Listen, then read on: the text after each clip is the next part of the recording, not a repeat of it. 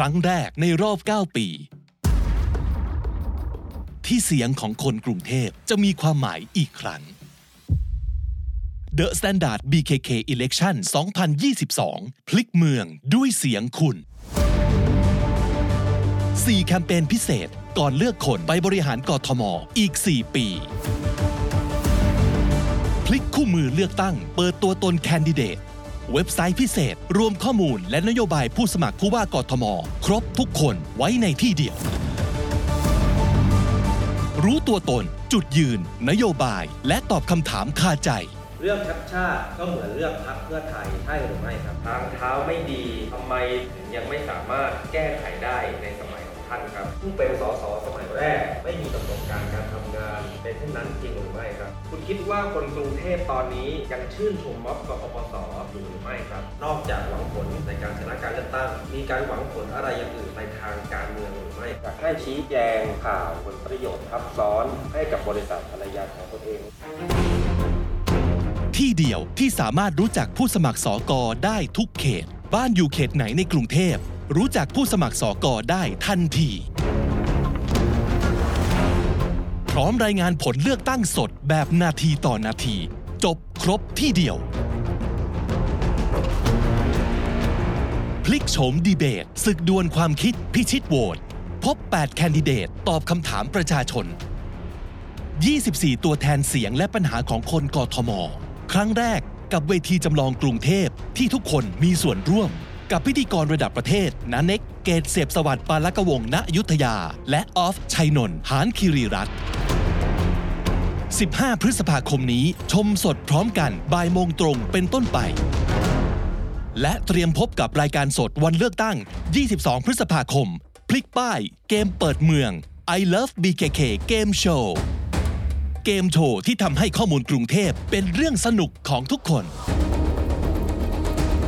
ลิกคูหา อ่านเกมสด ผลเลือกตั้ง Election Day Live เกาะติดการเลือกตั้งผู้ว่ากทม ตลอดวัน อ่านเกมรายงานสดทุกสถานการณ์ The Standard BKK Election 2022 พลิกเมืองด้วยเสียงคุณ มันคือแก่นสำคัญอย่างยิ่ง ที่เราจะต้องลงมือปฏิบัติทำอะไรก็ตาม ที่เราคิดออก เพื่อแก้ปัญหาที่เป็นความเสี่ยงต่อการอยู่รอดของมนุษย์ ผมคิดว่าถ้าคุณอยากให้อนาคตดี คุณก็ต้องทำมันให้ดี ลงมือปฏิบัติทำมันให้ดี และมันก็จะเป็นเช่นนั้นอีลอน มัสทำนายอนาคตของหุ่นยนต์ ของพลังงาน ของรถยนต์ไร้คนขับ ของการส่งคนไปบนดาวอังคาร ของยานอวกาศ แล้วก็ตอบคำถามครับเรื่องการเป็นคนรวยที่สุดในโลก เรื่องของอนาคต ที่น่าเบื่อครับ This is the Standard Podcast. The Secret Sauce. Executive Espresso. สวัสดีครับ ผมเคนนักครินทร์และนี่คือ The Secret Sauce Executive Espresso สรุปความเคลื่อนไหวในโลกเศรษฐกิจธุรกิจแบบเข้มข้นเหมือนเอสเปรสโซให้ผู้บริหารอย่างคุณไม่พลาดประเด็นสำคัญ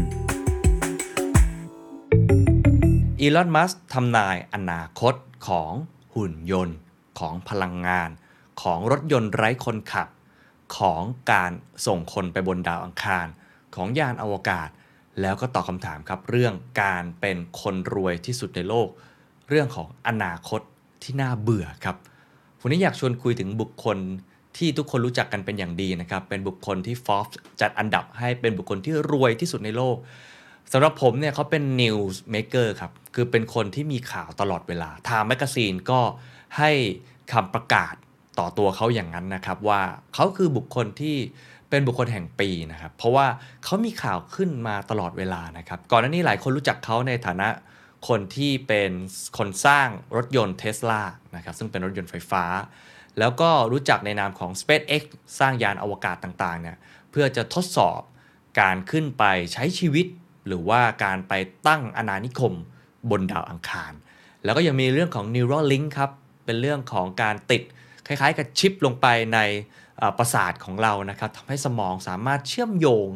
กับเรื่อง AI หรือเรื่องของอินเทอร์เน็ตได้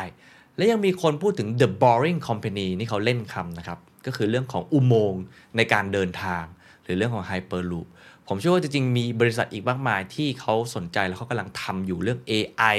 หรือว่าเรื่องอื่นๆนะครับ หรือว่าล่าสุดก็คือ Twitter ด้วย ที่ตัดสินใจไปซื้อกิจการมา 100%เลยนะครับ แต่ว่าวันนี้ที่อยากจะชวนคุย เพราะว่าบุคคลคนนี้ได้ให้สัมภาษณ์กับ TED Talk ครับซึ่งเเขาเนี่ยให้สัมภาษณ์กับสื่อก็เรื่อยๆนะครับ เพียงแต่ว่ามันไม่ได้น้ำได้เนื้อ ส่วนใหญ่เนี่ยเขาจะไปสัมภาษณ์ในมุมที่เป็นประเด็นประเด็นไป โดยเฉพาะในยุคหลังๆเนี่ยเขาก็จะไปพูดคุยในเรื่องของคริปโตเคอเรนซีค่อนข้างเยอะ เรื่อง Dogecoin เรื่องของ Twitter หรือเรื่องของที่เขาสนใจเรื่อง Bitcoin อะไรแบบนี้มากขึ้นเรื่อยๆนะครับ แต่ว่าคลิปวันนี้ที่ผมได้ไปดูมาแล้วก็ค่อนข้างชื่นชอบมากๆนะครับ ก็คือคลิป TED Talk เพิ่งปล่อยไม่นานเองครับสองสามประเทศที่ผ่านมาเองนะครับ ชื่อว่า a future worth getting excited about อนาคตที่ควรค่าแก่การตั้งตารอคอย คือก่อนหน้านี้เขาเคยให้สัมภาษณ์กับ TED Talk กับคุณคริสแอนเดอร์สันซึ่งเป็น curator ของ TED Talk ที่เก่งมากเนี่ยนะครับ ประมาณ 5 ปีก่อน พูดถึงอนาคตที่น่าเบื่อ ตอนนั้นเขาพยายามสร้างอนาคตใหม่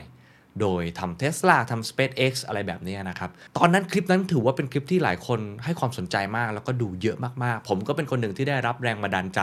จากคลิปนั้นนะครับ พอเขากลับมาคุยคุณคริสแอนเดอร์สันอีกครั้งเนี่ยมันก็เลยน่าสนใจครับ เพราะว่า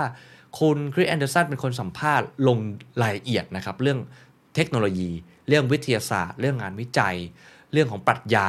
แล้วก็เรื่องของตัวตนมาก ก็จะเป็นบทสัมภาษณ์ที่ได้น้ำได้เนื้อนะครับ ทีมงานผมก็เลยช่วยถอดความมาให้ โดยที่เนื้อหามันค่อนข้างยาวนะครับ เป็นชั่วโมงเลย เราก็เลยอยากจะพูดคุยกันในบางประเด็น ผมหยิบมาประมาณ 4-5 ประเด็นที่ผมกล่าวไปไว้ตอนต้น แน่นอนเราพูดถึงอนาคตที่ควรค่าแก่การตั้งตารอคอยแน่นอนพูดเรื่องอนาคตแต่ลงดีเทลมากๆ ตั้งแต่เรื่องของพลังงาน เราจะถึงเป้า net zero ในปี 2050 ได้จริงเหรอ หรือเปล่ายังไง หรือว่าเรื่องของรถยนต์ไร้คนขับอีลอนมัสก็เคยทำนายไว้ว่าจะเกิดจะเกิดจะเกิด ไม่เห็นจะเกิดจริง ๆ สักทีมันจะเป็นยังไง เรื่องของหุ่นยนต์ครับหุ่นยนต์มาใช้ที่บ้าน หุ่นยนต์ที่จะมาเป็นบัดดี้เป็นเพื่อนของเราเนี่ยมันจะเป็นยังไง หรือเรื่องของหุ่นยนต์อีกมุมหนึ่งก็คือหุ่นยนต์เนี่ยจะมาทำลายมนุษย์หรือเปล่า จะมาครองโลกหรือเปล่า แย่งงานหรือเปล่า หรือว่าอาจจะมาก่อสงครามหรือเปล่า AI เนี่ยกลายเป็นภัยคุกคามของมนุษยชาติ ใช่หรือไม่ก็เป็นอีกประเด็นหนึ่งหรือเรื่องของดาวอังคารครับ ไปดาวอังคารแล้ว เราจะเรียกคนบนดาวอังคารว่าอะไรใครจะเป็นคนที่ได้รับการมีอำนาจมากที่สุดบนดาวอังคาร ยานอวกาศจะเป็นอย่างไรนะครับแล้วก็เรื่องสุดท้ายก็คือเรื่องของเศรษฐีครับเขาได้รับการยกย่องให้เป็นเศรษฐีอันดับหนึ่งของโลก เอ๊ะมันมีความหมายอย่างไรต่อเขา และเขาอยากจะบอกอะไรกับคนรุ่นหลัง เดี๋ยวค่อย ๆ ไปทีละประเด็นนะครับ ปประเด็นแรกก่อนครับเป็นเรื่องพลังงานก่อนนะครับ คุณคริสแอนเดอร์สันเนี่ยเขาเขาถามอย่างนี้เขาบอกว่ามองไปใน 30 ปีข้างหน้าเนี่ย2050เนี่ยมันก็เหมือนวันโลกาวินาศและเป็นเส้นตายของวิกฤตสภาพภูมิอากาศนะครับ There's a, there's a consensus of scientists, a large consensus of scientists who believe that if we haven't completely uh, eliminated greenhouse gases or, or offset them completely by 2050, effectively we're inviting climate catastrophe. Do you believe ในแวดวงนักวิทยาศาสตร์เห็นพ้องต้องกันนะครับว่าไอ้ net zero ที่เราตั้งไว้ก็คือการที่เราต้องการที่จะกำจัดก๊าซเรือนกระจก หรือว่า offset ปริมาณคาร์บอนทั้งหมดเนี่ยมันดูเป็นไปได้ยากมากเลยนะฮะเหมือนกับเรากำลังอ้าแขนรอเรื่องของหายนะอยู่ คุณอีลอนมัสเชื่อไหมว่าเรามีหนทางที่จะหลีกเลี่ยงหายนะอันนั้นนะครับมัสเขาบอกว่าเขาไม่เชื่อเรื่องโลกแตกเขาคิดว่าทุกอย่างกำลังไปได้สวย แต่ในขณะเดียวกันผู้คนก็ไม่ควรหลงหรือว่าพึงพอใจ กับสภาพที่เป็นอยู่แล้วปล่อยปะละเลยมันไป ตราบใดที่คนยังไม่ละเลยเรื่องนี้ และยังคงตื่นตัวกับการพัฒนาไปสู่ sustainable energy economy ทุกอย่างน่าจะราบรื่นเขายังเสริมด้วยนะครับว่า เรื่องนี้ผมย้ำเท่าไหร่ก็ไม่พอ มันจะย้อนแย้ง ถ้าคุณกังวลกับมัน และหวังว่ามันจะไม่เกิดขึ้น มันอาจจะกลายเป็นความคาดหวังที่ไม่สมหวังก็เป็นไปได้ อีลอน มัสเชื่อว่าอนาคตของพลังงานแบบยั่งยืนมีด้วยกัน 3 องค์ประกอบ 1. คือเรื่องของการสร้างพลังงานแบบยั่งยืนก็คือ sustainable energy generation ได้แก่ แน่นอนครับ ลม แสงอาทิตย์ น้ำ หรือว่าความร้อนใต้ผืนพิภพ แล้วก็เขายังสนับสนุนการใช้พลังงานนิวเคลียร์ อันนี้เห็นตรงกันกับบิลเกสหมดเลยนะครับ เพราะว่ามองว่านิวเคลียร์ก็ไม่ได้แย่อะไร แต่ว่าพลังงานแสงอาทิตย์และพลังงานลมจะเป็นแหล่งผลิตพลังงานหลัก 2ครับแบตเตอรี่เพื่อเก็บพลังงานลมและแสงอาทิตย์ เพราะว่าดวงอาทิตย์เนี่ยส่องแสงตลอดเวลาไม่ได้ เช่นเดียวกับลมที่ไม่ได้พัดตลอดเวลา ดังนั้นเราต้องการเขาเรียกว่า stationary battery pack เป็นจำนวนมาก 3 ครับคือ electric transport ก็คือการเคลื่อนย้ายการขนส่งด้วยไฟฟ้า รถยนต์ไฟฟ้า เครื่องบินไฟฟ้า เรือไฟฟ้า อาจจะไม่ถึงขั้นเป็นยานเจ็ตไฟฟ้าแบบนั้น แต่ว่าคุณสามารถสร้างเชื้อเพลิงขับเคลื่อนที่อยู่ในจรวดด้วยพลังงานที่ยั่งยืนได้ ทั้งหมดนี้ทำให้เราได้เศรษฐกิจพลังงานแบบยั่งยืนนะครับ ย้ำอีกครั้งมี 3 อย่างครับ 1 คือพลังงานลมและแสงอาทิตย์ หรือว่าพลังงานทดแทน 2. ครับ ชุดแบตเตอรี่ชนิดตั้งอยู่กับที่ และ 3 ครับ ยานพาหนะกับไฟฟ้า ซึ่งปัจจัยที่ยังคงเป็นข้อจำกัดของกระบวนการนี้อยู่ก็คือการผลิตเซลล์แบตเตอรี่ เพราะมันคือ game changer ครับคือตัวขับเคลื่อนหลัก แล้วก็ยังเป็นส่วนที่ช้าที่สุดใน supply chain ของการสร้างเซลล์แบตเตอรี่ลิเธียมไอออนทั้งหมดครับ คุณคริสแอนเดอร์สันก็เลยบอกว่าโอเค งั้นเราต้องคุยกันเรื่องแบตเตอรี่หน่อย เพราะว่าสถานที่ที่เขาพูดคุยก็อยู่ในเท็กซัส Gigafactory นะครับ สิ่งสำคัญที่คุณคริสแอนเดอร์สันอยากทำความเข้าใจก็คือ เหมือนกับว่ามันมีปัญหาเรื่องการ scaling issue ก็คือการขยายขนาด ทั้งที่น่ามหัศจรรย์และน่ากังวลในขณะเดียวกัน คุณเคยพูดว่าคุณได้คำนวณว่าปริมาณการผลิตแบตเตอรี่ที่จำเป็นสำหรับโลกที่มีความยั่งยืน คือแบตเตอรี่ที่มีกำลังผลิตไฟฟ้าประมาณ 300 เทราวัตต์ต่อชั่วโมง นั่นคือเป้าหมายใช่ไหม ผมอธิบายตรงนี้เป็น footnote นิดหนึ่งครับ 300 เทราวัตต์เนี่ยก็คือเท่ากับประมาณ 30,000 กิกะวัตต์นะฮะ ก็คือคูณ 1,000 เข้าไป เทราเนี่ยเท่ากับ 1,000 กิกะวัตต์นะครับ เอ่อ จริงๆ ก็เป็นจำนวนที่ค่อนข้างเยอะมาก พูดง่ายๆ คือตอนนี้ถ้าเกิดว่าเราไม่มีแบตเตอรี่ที่สามารถกักเก็บพลังงานได้เยอะ เท่ากับ 300 เทราวัตต์ที่คุณอีลอน มัสก์คำนวณมาเนี่ยไม่มีทางเลยที่เราจะสร้างพลังงานที่เป็นพลังงานทดแทนได้ เพราะว่าเราไม่สามารถกักเก็บพลังงานจากลม จากเรื่องของแสงแดด หรือว่าเทอร์ม l ที่เป็นอุณหภูมิใต้ผืนพิภพเนี่ยได้ตลอดเวลาถูกไหมครับ เราก็ไม่มีเสถียรภาพในการใช้ไฟฟ้า ไม่มีเสถียรภาพในการใช้พลังงานไฟติดติดระดับอะไรต่างๆ นานา อันนี้ก็เป็นเหตุผลหลักนะครับที่ทุกคนพยายามจะสร้างโรงงานแบตเตอรี่ ระดับกิกะวัตต์หรือว่าที่อีลอนมัสก์บอกเป็นเทราวัตต์ very rough numbers, and I certainly would invite others to check our calculations because they may เอ่อ arrive คุณ at อีลอนมัสก์ก็เลยบอกว่าตัวเลขหยาบๆที่เขาตั้งเป้าหมายไว้เนี่ยแล้วก็อยากเชิญชวนให้คนอื่นๆ มาตรวจสอบการคำนวณของคุณอีลอนมัสก์ด้วยคือ 300 เทราวัตต์เนี่ยนะฮะอาจได้คำตอบไม่เหมือนกัน แต่การที่จะเปลี่ยนผ่านไปได้นั้น เราไม่ต้องการแค่การผลิตพลังงานไฟฟ้าเพียงเท่านั้น แต่ยังต้องการพลังงานความร้อนและการขนส่งด้วย ซึ่งต้องการพลังงานสูงขึ้นประมาณ 3 เท่าจากพลังงานไฟฟ้า ซึ่งกำลังการผลิตไฟฟ้าติดตั้งหรือ install capacity อาจสูงถึงราวๆ 300 เทราวัตต์ต่อชั่วโมงนะครับ ก็คือเขาเลยคำนวณมาเป็นตัวเลขประมาณนี้ ซึ่งโอ้ถือว่าห่างไกลนะฮะกับโลกในยุคปัจจุบันที่แค่คุณสร้างโรงงานระดับกิกะวัตต์ได้เนี่ยก็ถือว่าถือว่าประสบความสำเร็จแล้วนะ ถือว่ามีไม่มากในในโลกในปัจจุบันนี้นะครับ เป้าหมายของ Texas Gigafactory ก็คือของคุณอีลอน มัสก์เนี่ยนะครับ คือการผลิตแบตเตอรี่ขนาด 100 กิกะวัตต์อว ต่อปีให้สำเร็จภายใน 2 ปีนี้ และมัสจะทำให้ได้มากกว่านั้นอีก ก็คือเขาคาดหวังมากว่าจะสร้าง 100 กิกะวัตต์ตรงนี้ให้ได้ก่อนนะฮะพิธีกรก็เลยถามต่อนะครับว่าเทสลามีแผนที่จะพัฒนาให้ได้จำนวนที่เหลืออีกเท่าไหร่ในระหว่างตอนนี้ และปี 2030-2040 จนกว่าเราจะได้เห็นการขยายตัวเกิดขึ้นได้จริง ๆ ก็ถามแบบที่เป็น practical นะ คือเอาปฏิบัติจริงเลยว่า เฮ้ย ถ้าเกิดผลิตแบบนี้เนี่ย มันจะไปถึง 300 เทราวัตต์ได้อย่างที่เขาต้องการหรือเปล่า ผมฟุตโนตไว้อีกนิดนึงว่า ไม่ใช่อีลอน มัสก์ทำคนเดียวนะครับ เรื่องแบตเตอรี่จริง ๆ มีหลาย ๆ บริษัทก็ทำเช่นเดียวกัน เพราะฉะนั้นมันไม่ได้หมายความว่าอีลอน มัสก์ทำไม่ได้ แล้วคนอื่นจะทำไม่ได้ คือถ้าเกิดทุกคนเนี่ยมาร่วมแรงร่วมใจกันทำก็อาจจะมีความเป็นไปได้นะครับอีลอน มัสก์ก็เลยบอกว่า สิ่งเหล่านี้เป็นแค่เพียงการคาดเดาเท่านั้นครับ ผมขอร้องผู้คนไม่ควรมัดมือให้ผมทำตามสิ่งเหล่านี้ตลอดได้ สิ่งที่เกิดขึ้นบ่อยก็คือ ผมอาจจะทำการคาดเดาอะไรสักอย่างแบบดีที่สุดก่อน และในอีก 5 ปีต่อมาก็อาจจะมีพวกที่นิสัยเสียคือ jerk เนี่ยนะฮะเขียนบทความว่าอีลอนบอกว่าสิ่งนี้จะเกิดขึ้น แล้วมันก็ไม่เกิดขึ้น เขามันเป็นพวกไอ้โง่ไอ้ลวงโลก ซึ่งหลังๆเขาโดนวิจารณ์เรื่องนี้บ่อยนะฮะเขาบอกว่ามันน่ารำคาญมากเวลาทำอะไรแบบนี้เกิดขึ้น ฉะนั้นเหล่านี้ก็เป็นเพียงการคาดเดาเท่านั้น และนี่ก็เป็นแค่บทสนทนา แต่ว่าเขาก็เชื่อนะครับว่าเทสลาเนี่ยน่าจะทำได้ประมาณ 10%นะก็คือออกตัวก่อนว่าไอ้ที่พูดเนี่ยบางทีมันก็ทำไม่ได้หรอก แต่ว่าเขาก็ต้องตั้งเป้าไว้ พิธีกรก็เลยถามต่อว่า ถ้างั้นลองจินตนาการอย่างนี้ดีกว่า ว่าในปี 2050 30 ปี หลังจากนี้ พวกเราเนี่ยมีระบบโครงข่าย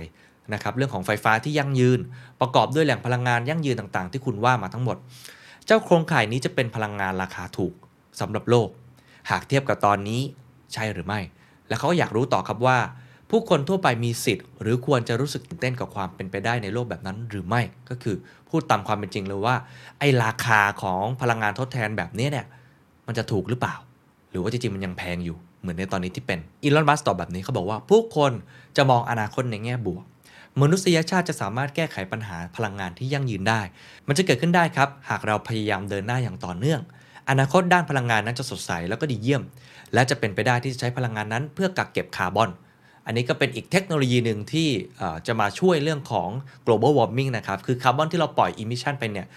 อย่างหนึ่งที่เราทำก็คือลดการปล่อยใช่ไหมครับ ก็คือใช้พลังงานทดแทนอะไรต่างๆ อีกแบบหนึ่งก็คือ carbon capture คือมันปล่อยไปแล้ว แต่เรา capture เก็บมันไว้ ไม่ให้มันไปทำร้ายโลก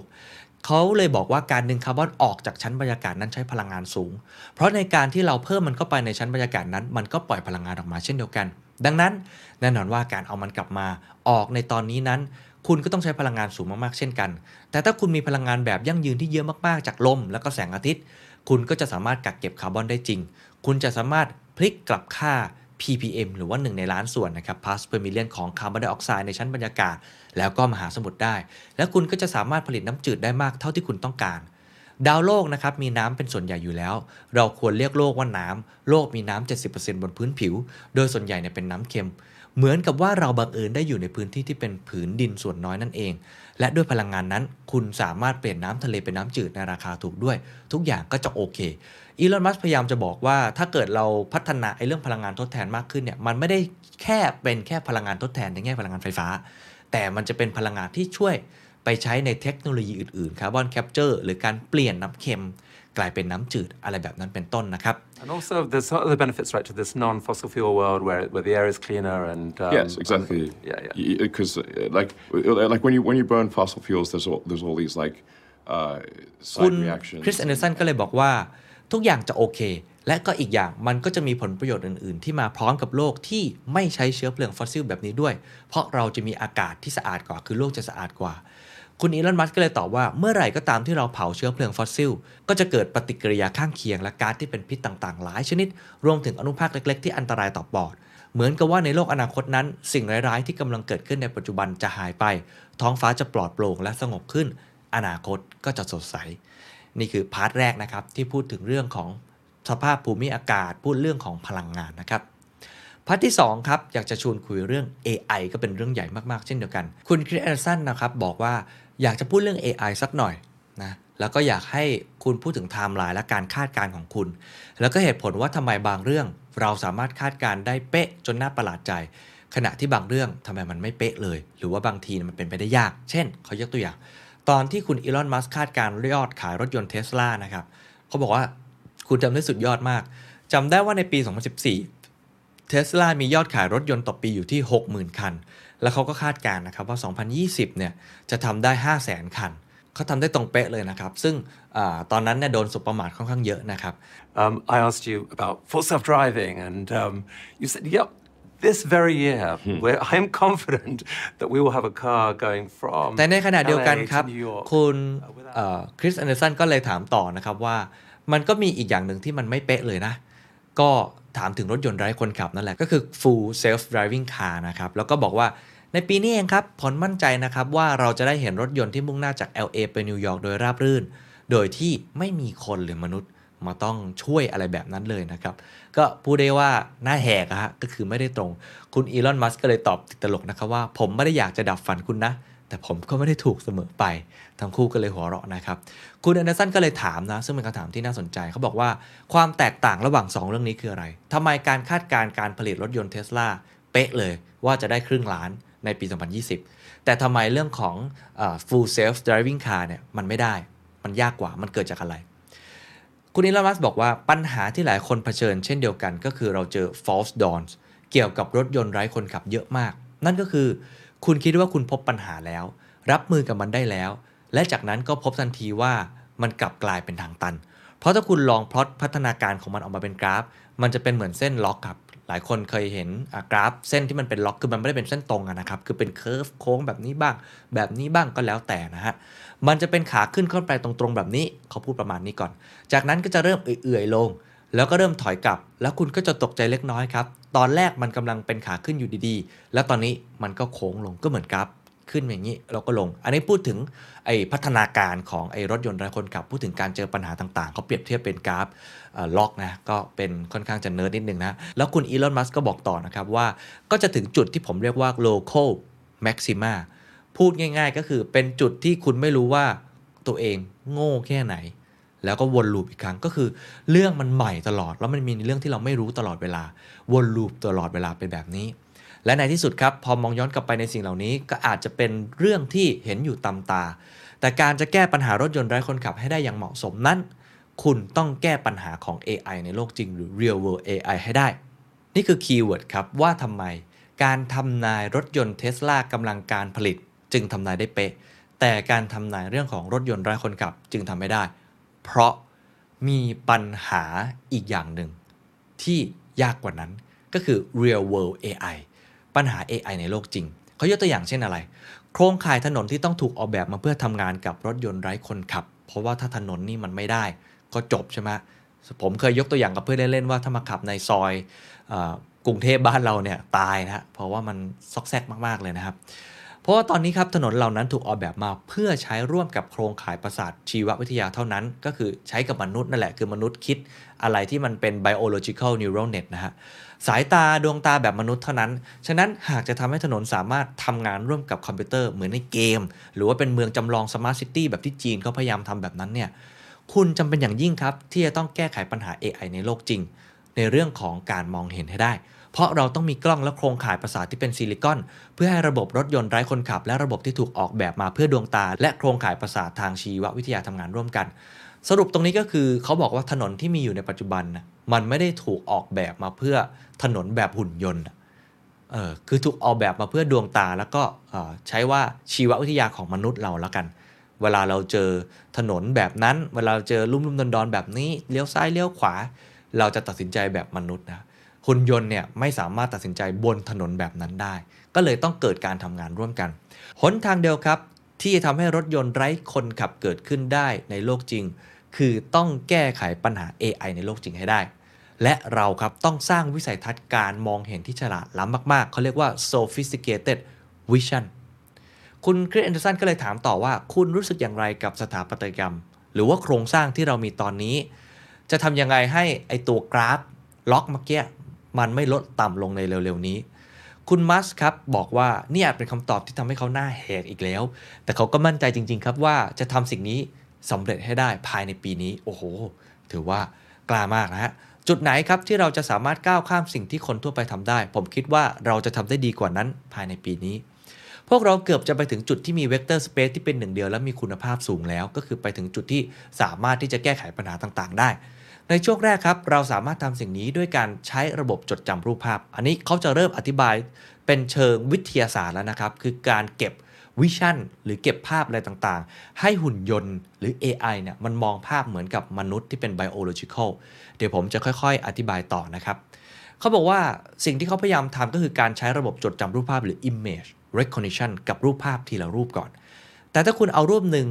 รูปมาจากวิดีโอหนึ่งตัว มันก็ยากที่จะเห็นสิ่งที่เกิดขึ้นโดยไม่คลุมเครือ เพราะว่ามันมันมีความหลากหลาย มันมีความคลุมเครือเต็มไปหมดใช่ไหมฮะแต่ถ้าคุณเปลี่ยนมาดูที่ส่วนหนึ่งของวิดีโอ ส่วนละ 2-3 วินาทีแทน ความคลุมเครือนั้นก็จะหายไปคือแทนที่จะดูเป็นภาพภาพแบบที่ AI ใน Facebook หรือว่า facial recognition เนี่ยเขาใช้อยู่ในตอนนี้เนี่ยเขาบอกให้ใช้เป็น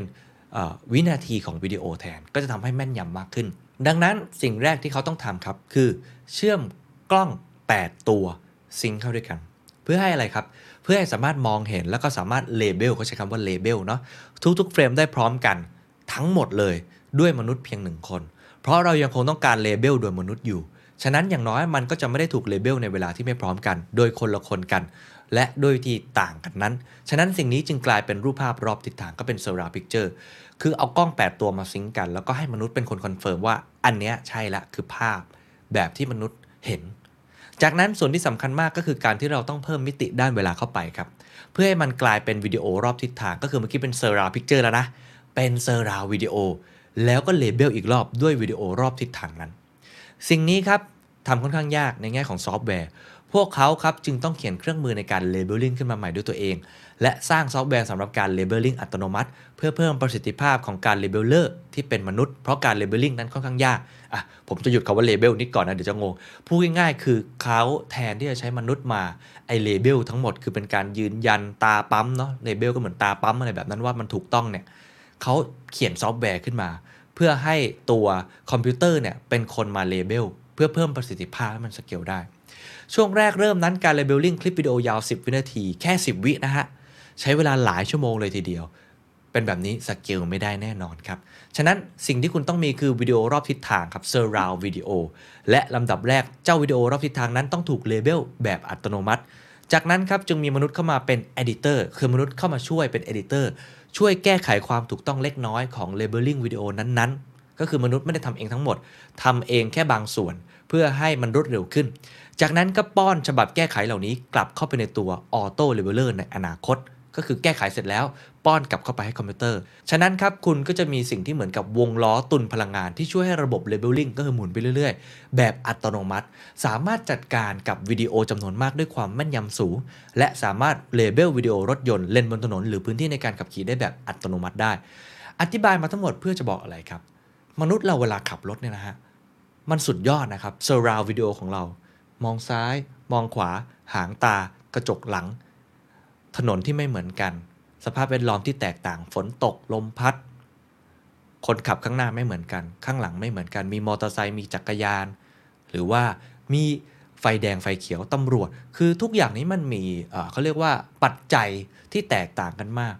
การจะทำให้ภาพภาพนี้เกิดขึ้นจริงกับ AI ได้ มันเลยใช้ความพยายามอย่างสูง อย่างที่อีลอน มัสก์อธิบายไป คุณคริสแอนเดอร์สันก็เลยถามต่อนะครับว่า แล้วเรื่องของความปลอดภัยล่ะ เมื่อกี้พูดมาทั้งหมด สมมุติว่ามีคนเดินข้ามถนนพร้อมกับเด็กน้อย เด็กน้อยอาจจะหกล้มก็ได้ ถูกไหมหกล้มกลางสี่แยกเลยคำถามก็คือ AI นั้นมันจะทำยังไง กับไอ้เจ้าเด็กคนนั้น ความปลอดภัยคืออะไร คุณอีลอน มัสก์ตอบอย่างนี้ บอกโดยพื้นฐานแล้วคุณต้องการหน่วยความจำทั้งด้านเวลาและพื้นที่ หน่วยความจำมันไม่สามารถไร้ขีดจำกัดได้ เพราะมันกินแรมของคอมพิวเตอร์ก็คือกินหน่วยความจำเยอะมากๆ ฉะนั้น คุณต้องรู้ครับว่าคุณจะพยายามจำมากน้อยแค่ไหน มันเป็นปกติมากๆครับ ที่จะมีสิ่งของถูกบัง หรือว่ากีดขวางบนท้องถนน ถ้าพูดถึงคนเดินถนนที่เดินผ่านหลังรถบรรทุก แล้วคุณแบบวิสัยทัศน์คุณมองไม่เห็นมันโผล่มาเลย คุณนิรมัสพยายามจะบอกนะครับว่า ถ้าเกิดมีคนหลบอยู่ข้างหลังรถบรรทุกนะฮะแล้วก็โผล่มาเลยเนี่ยอันนี้ก็จะเป็นอันตรายใช่ไหมครับจะทำยังไงดี คุณคริสแอนเดอร์สันบอกว่าคอมพิวเตอร์มันไม่รู้ คุณอีลอน มัสก์ก็เลยบอกว่า คุณก็ต้องชะลอความเร็วลง มันเหมือนเป็นการคาดการณ์ของของทางคอมพิวเตอร์ครับว่าถ้าเห็นอะไรที่มันเป็นรถบรรทุกอยู่นะครับในความหมายของคุณอีลอน มัสก์ตอนนี้นะก็อาจจะมีการชะลอความเร็วลงเพื่อเพิ่มความปลอดภัยว่าอาจจะมีใครก็ไม่รู้โผล่มาจากรถบรรทุกในตรงนั้นนะครับ คุณคริสแอนเดอร์สันก็เลยถามต่อนะครับว่าเออคนที่รู้สึกกังขานะครับว่า 5 ปีที่ผ่านมา หรือว่าแม้แต่ ปีนี้เองก็ตามเนี่ยว่ารถยนต์ไร้คนขับเนี่ยจะเป็นได้จริงตลอดเวลาเลย คืออีลอนมัสก์นี่พูดตลอดเลยนะครับ มันดูเหมือนจะไม่จริง แล้วตอนนี้เรามีสถาปัตยกรรมแบบใหม่แล้ว เห็นพัฒนาการเบื้องหลังจะไม่คุณ ซึ่งอาจจะยังไม่ถึงขั้นฟันธงนะ แต่ก็มั่นใจว่าภายในปีนี้เมืองหลาย ๆ เมืองนะครับ ก็อาจจะขับเคลื่อนได้มากขึ้นโดยที่ไม่ต้องมีมนุษย์เนี่ย เขามั่นใจมากน้อยแค่ไหน คุณอีลอนมัสก์บอกว่าทุกวันนี้ครับ เขาเองนะครับก็ให้รถขับพาไปรอบๆเมืองออสตินในเท็กซัสเนี่ยนะฮะ โดยไม่ต้องอาศัยการช่วยเหลือใด ๆ จากตนเอง แล้วก็มีผู้คนกว่า 100,000 คนนะครับในโปรแกรมทดสอบระบบยานยนต์ไร้คนขับแบบเต็มรูปแบบของเขา แล้วคุณสามารถดูวิดีโอที่พวกเขาโพสต์ออนไลน์ได้ ผมเคยดูคลิป อันนี้เหมือนกันที่มีคนทดสอบอยู่ทุกวันนะครับ ก็จะมีคนที่ใช้ระบบนี้ตลอด แล้วก็มีข่าวที่อาจจะเป็นข่าวที่ทำให้หลายคนกังวล ก็คือมีการรถชนบ้างนะครับ หรือว่ามีอะไรอุบัติเหตุที่เกิดขึ้นบ้าง แต่ก็อยู่ในช่วงทดสอบ ตอนนี้ก็มีคนที่ใช้อยู่ในประมาณแสนคนเพราะจะโพสต์ออนไลน์ตลอดคุณไป search ได้นะครับ คุณคริสแอนเดอร์สันก็เลยถามต่อนะครับเขาบอกอย่างนี้เขาบอกว่าเขาสนใจเรื่องเวลาเขาบอกว่าเมื่อผู้คนพูดถึงเวลาในแบบฉบับอีลอนหรืออีลอนไทม์ฟังดูเหมือนว่าไม่เคยมีแค่กรอบเวลาทั่วๆไป ถ้าคุณคาดว่าอะไรสักอย่างเนี่ยจะเสร็จสิ้นภายใน 6 เดือน แท้จริงแล้วสิ่งที่เราควรจะคิดภาพไว้มันก็คือเกิดขึ้นใน 1 ปี 2 ปีหรือ 3 ปี ก็ขึ้นอยู่กับสิ่งที่คาดการณ์ด้วย กับบางสิ่งที่เกี่ยวข้องเรื่องซอฟต์แวร์ AI หรืออะไรต่างๆ โดยพื้นฐานแล้วก็ยากต่อการคาดการณ์กว่าเรื่องอื่นๆนะครับ แต่มีไหมครับที่จริงๆ แล้วคุณอีลอนมัสก์ตั้งใจคาดการณ์กำหนดเวลาที่โหดหีหรือว่า aggressive prediction timelines เพื่อกระตุ้นให้คนรู้สึกทะเยอทะยาน เพราะถ้าไม่ทำแบบนั้นก็จะไม่มีอะไรเสร็จสิ้นเลย ก็คือเขาพยายามจะถามถึง Elon time ที่ทำไมต้องเร่งขนาดนั้นทำไมต้องไทม์ไลน์เนี่ยบีบคั้นขนาดนั้น Well, I, I generally believe, um, in terms of internal uh, timelines, that we want to set s- set the most aggressive timeline that we can, um, uh, because there's sort of like a law of gases expansion, where for schedules, where whatever time you set, คุณนิรอนมัส it's, ตอบอย่าง it's นี้ not เขา going บอก to be ปก less ติ than เนี่ย that. เขาเชื่ออยู่เสมอว่าไทม์ไลน์ภายในองค์กรน่ะต้องตั้งกำหนดเวลาที่ aggressive ที่สุดเท่าที่จะเป็นไปได้ เพราะมันมีสิ่งที่เรียกว่า law of gases expansion อันนี้อธิบายเล็กน้อยสำหรับคนที่ไม่ได้เรียนสายวิทย์นะครับ มันจะมีเรื่องของกฎของก๊าซอยู่ครับ ก๊าซเนี่ยเวลามันมีแรงกดดัน หรือว่าอยู่ในปริมาตรที่แตกต่างกัน มันก็จะเคลื่อนที่ได้อะไรแบบนั้นละกัน ผมคงไม่ลงรายละเอียด แต่ว่าในโมเลกุลเหมือนกันเนี่ย มันก็ยังสามารถที่จะเคลื่อนที่ได้ แม้ว่าพื้นที่หรือปริมาตรเนี่ยในกล่องเล็กกล่องใหญ่มันแตกต่างกัน เขาก็เลยพูดประมาณนี้ว่าขอบเขตเวลาการทำงาน ไม่ว่าคุณจะตั้งแผนเวลาไว้เท่าไหน มันจะไม่มีทางใช้เวลาน้อยกว่านั้นเลย น้อยครั้งมาก ๆ ที่จะใช้เวลาน้อยกว่านั้นเนี่ยก็พยายามเปรียบเทียบกับแก๊สเนาะว่า ก็มันก็เหมือนผัดวันประกันพรุ่งอะ่ะถ้าคุณจะบอกว่าเวลาคุณมีไม่เยอะนะ คุณก็พยายามที่เต็มที่นะที่จะทำให้ได้นะ แต่พอมีเวลามากนะ สุดท้ายคุณก็ก็เลทอยู่ดีอะอะไรแบบนั้นนะแต่เมื่อใดก็ตามครับที่เป็นการคาดการณ์จากพวกเรา พวกเขาจะรายงานการคาดการณ์ที่คลาดเคลื่อนของเราทั้งหมด และมองข้ามคำคาดการณ์ที่ถูกต้องทั้งหมด อันนี้ก็เป็นการเหมือนกับเบลมสื่อเล็กๆนะฮะเวลาที่เขียนบทความเกี่ยวกับตัวผมเอง ซึ่งมีประสบการณ์ทำงานในหลากหลายอุตสาหกรรม ถ้าคุณไล่เรียงบาป หรือความผิดพลาดทั้งหมดของผม ผมก็จะฟังดูเหมือนคนที่เลวร้ายที่สุดบนโลก แต่ถ้าเอาสิ่งเหล่านั้นมาเทียบกับสิ่งที่ผมทำได้ถูกต้องแล้ว มันก็คงจะดูสมเหตุสมผลมากขึ้น ฉะนั้นโดยแก่นละครับ ยิ่งคุณใช้เวลาทำอะไรยาวนานแค่ไหน คุณจะสะสมความผิด พลาดในตัวเองมากขึ้นเท่านั้น นี่คือประโยคทองของผมในคลิปนี้เลยฮะ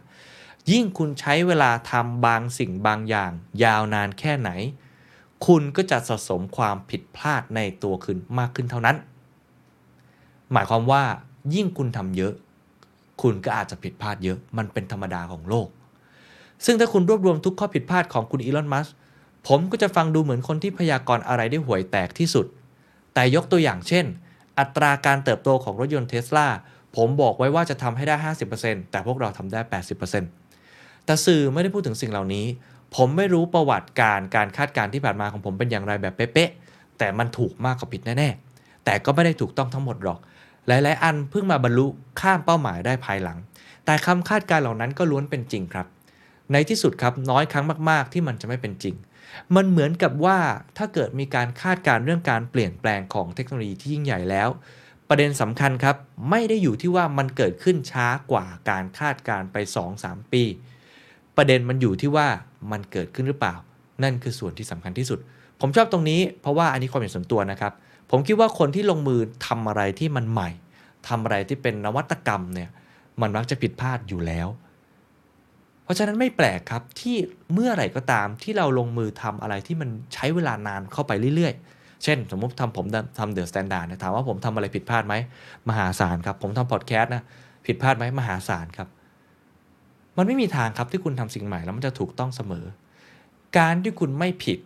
แสดงว่าคุณไม่ได้ทำและถ้าคุณไม่ได้ทำคุณก็ไม่มีการสร้างนวัตกรรมเกิดขึ้นได้ ผมเลยค่อนข้างชอบประโยคนี้นะว่า เออ ก็ไม่แปลกหรอกที่อีลอน มัสเนี่ยจะมีความผิดพลาดเกิดขึ้นเต็มไปหมดเลยนะฮะ เพราะว่าเขาทดลองทำสิ่งใหม่ตลอด แต่อย่างน้อยก็อย่างประเด็นที่เขาบอก อย่างน้อยเนี่ยเขาก็ทำส่วนที่ถูกบ้างแหละ อันนี้ก็เป็นการาเรียกว่าเป็นบทเรียนอย่างหนึ่งที่น่าสนใจนะครับ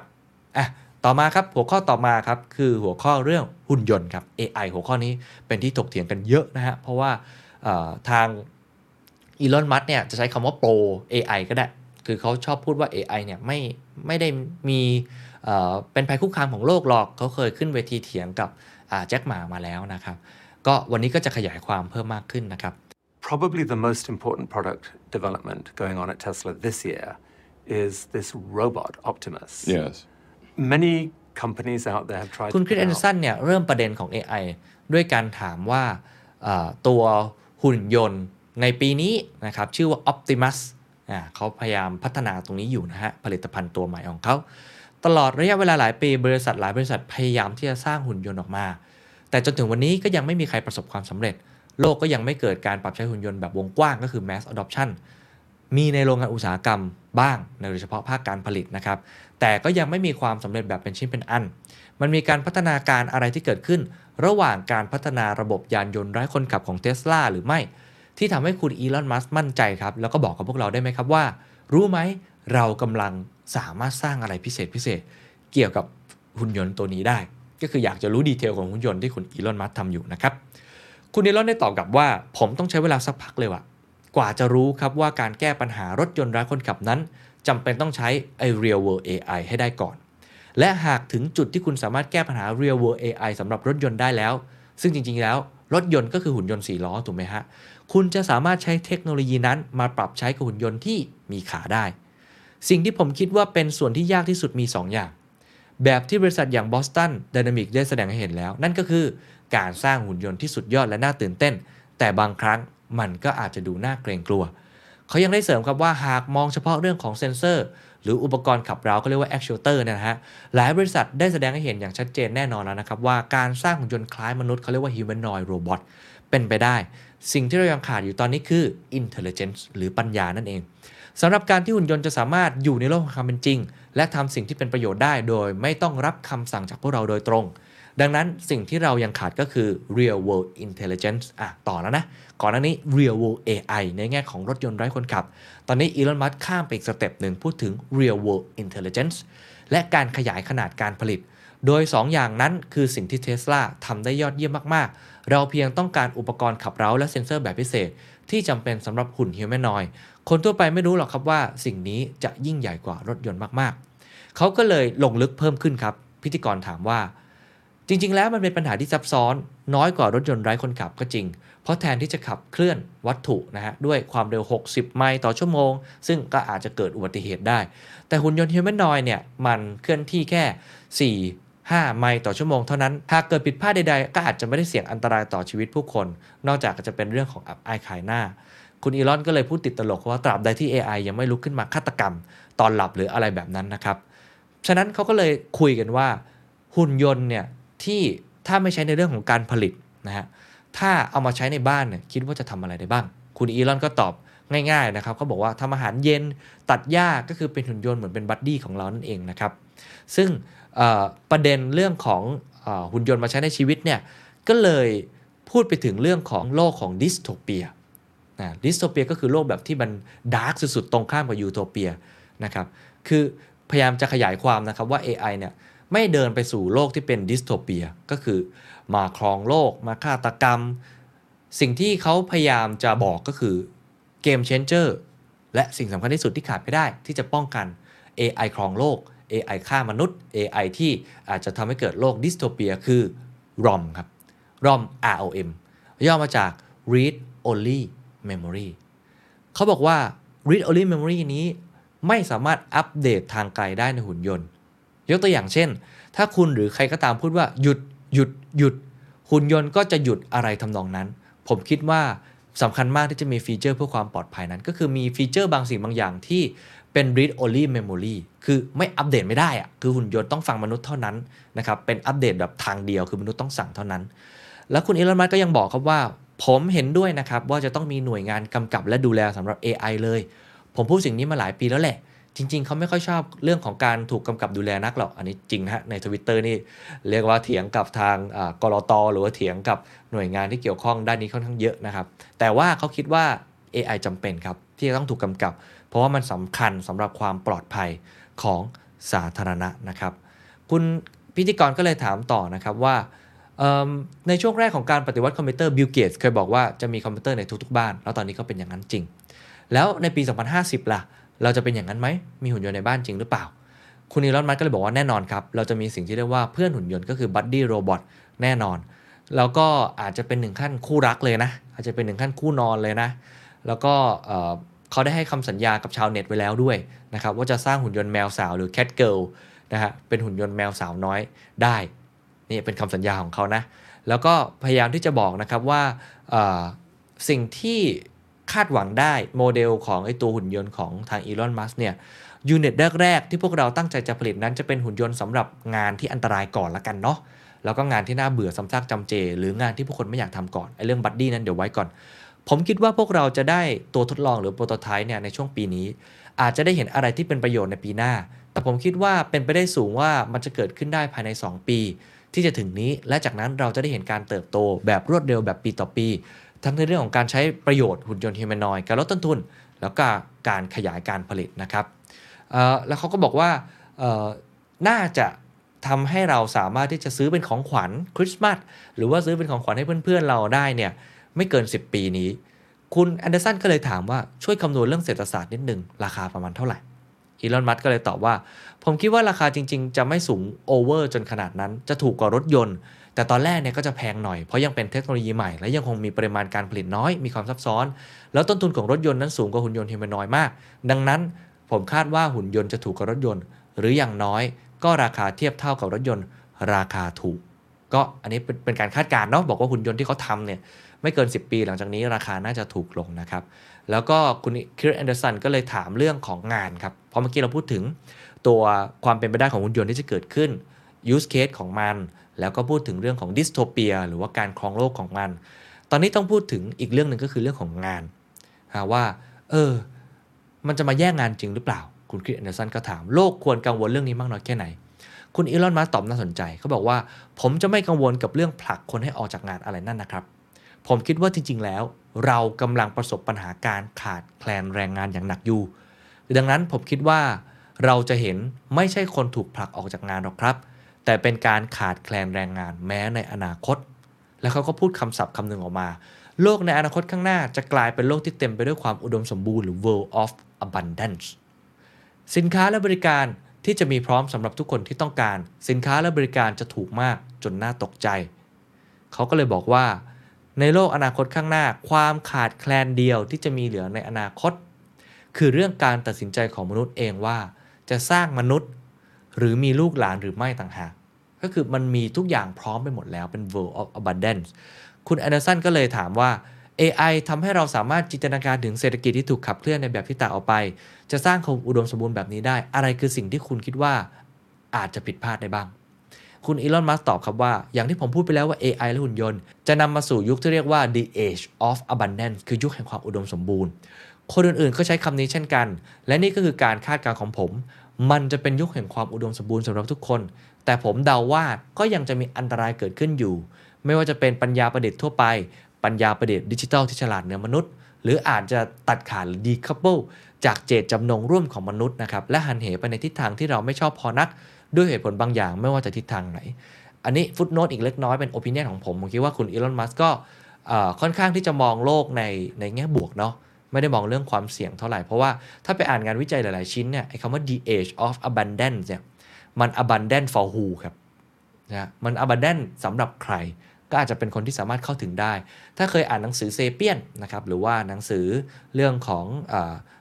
Homo Deus นะครับมองไปในอนาคตเนี่ย คุณยูวัลโนอาห์ แฮรารีก็เคยบอกนะครับว่า มันจะมี superhuman ไปเลยเนาะที่แบบเนี่ยเป็นแบบเนี้ยอยู่กับหุ่นยนต์เก่งไปเลย แล้วก็จะมีความเหลื่อมล้ำที่เกิดขึ้นอย่างมหาศาลจะมี useless class ก็คือคลาสที่แบบไร้ประโยชน์หรือคนที่เข้าไม่ถึงความอุดมสมบูรณ์ ก็จะคล้ายๆกับอินเทอร์เน็ตในตอนนี้ อินเทอร์เน็ตตอนนี้จะบอกว่าเป็น abundance ก็ได้นะครับ ก่อนหน้านี้เป็น scarcity เนาะแต่ว่าถามว่า abundance จริงหรือเปล่า ถ้าไปดูในแอฟริกา หรือว่าในประเทศไทยเองคนที่เข้าถึงอินเทอร์เน็ตจริง ๆ เอามาใช้งานจริงๆเนี่ย ก็ต้องบอกว่าไม่ได้มีครบร้อยเปอร์เซ็นต์นะครับ ก็ยังมีบางส่วนที่ยังเข้าไม่ถึง แล้วก็ยังเป็นเรื่องของคนที่ถูกทิ้งไว้ข้างหลังอยู่ อันนี้ก็เป็นอีกประเด็นหนึ่งที่เป็นโอปิเนียของผมแล้วกันเนาะที่เอามาถกเถียงกันต่อ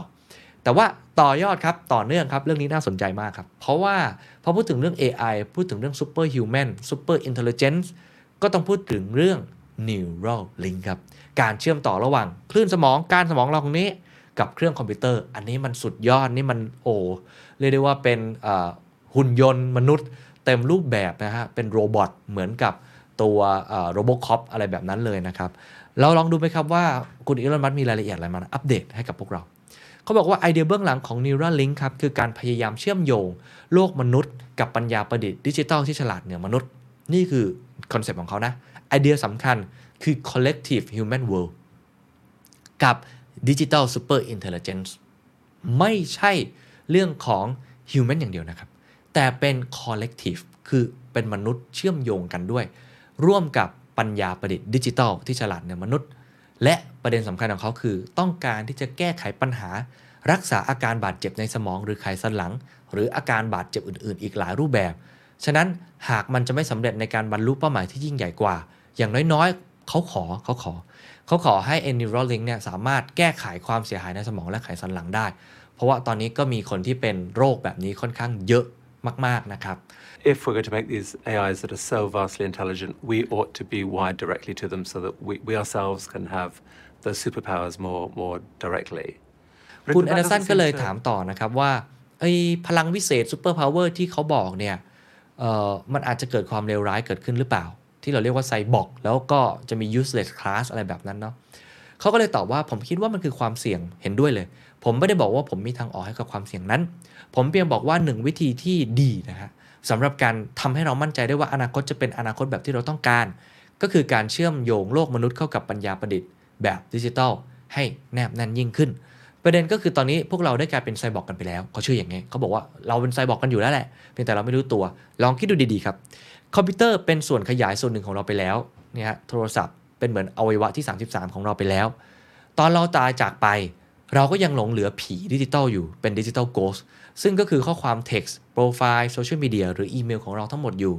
จริง ๆ แล้วมันก็ดูน่าขนลุกนะ เมื่อใครสักคนหนึ่งคนหนึ่งอะตายไป แต่ทุกอย่างที่อยู่ในโลกออนไลน์ไม่ได้ตายจากไปด้วย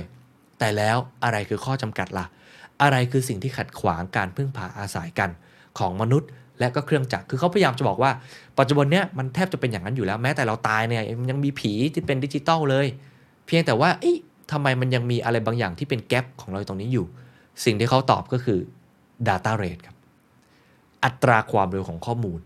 เมื่อคุณสื่อสารโดยเฉพาะทางโทรศัพท์ คุณจะขยับนิ้วโป้งเนี่ยฮะช้ามากๆ นิ้วที่เป็นเหมือนแท่งเนื้อของคุณขยับในอัตราความเร็วประมาณ 10 บิตต่อวินาที หรือ 100 บิตต่อวินาที เป็นอย่างมากเอาแบบคนเทพนะในการใช้อะขณะที่คอมพิวเตอร์ครับสื่อสารกันเป็นหน่วยกิกะไบต์หรือว่ามากกว่านั้น ก็คือนิ้วมันไม่ทันใจกับคอมพิวเตอร์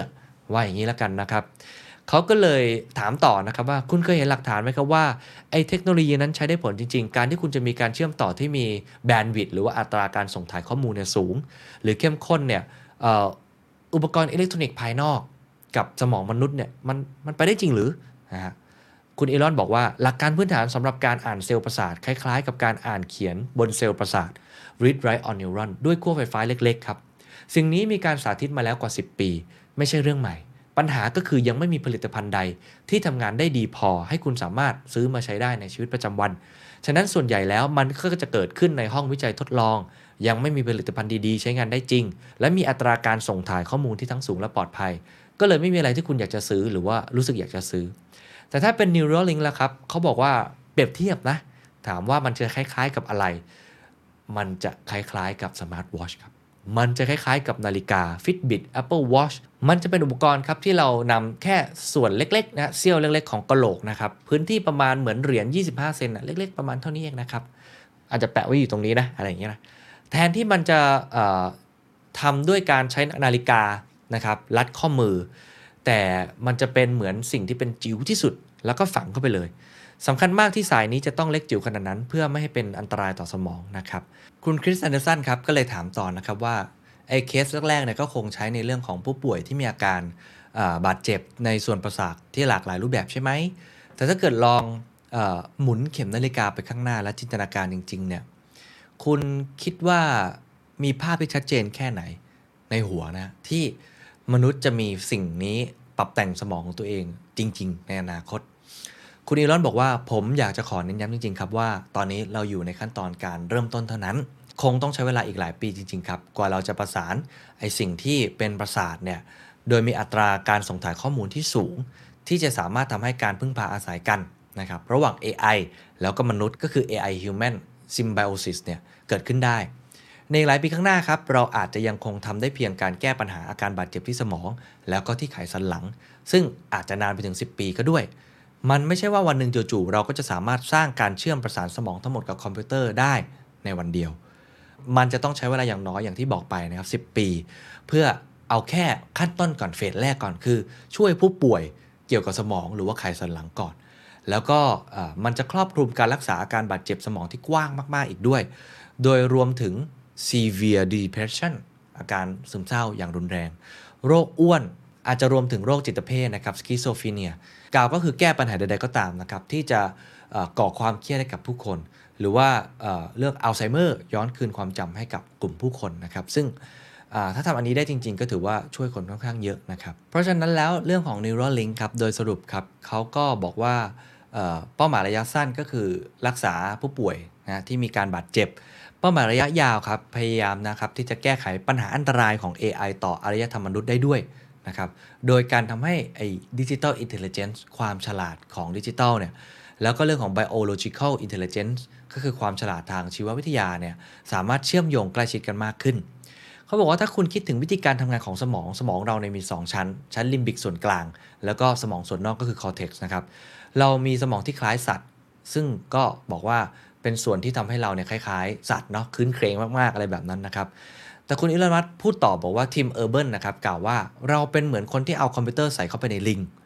ถ้าคุณให้คอมพิวเตอร์กับลิง นั่นแหละคือเปลือกสมองก็คือ cortex ของเรา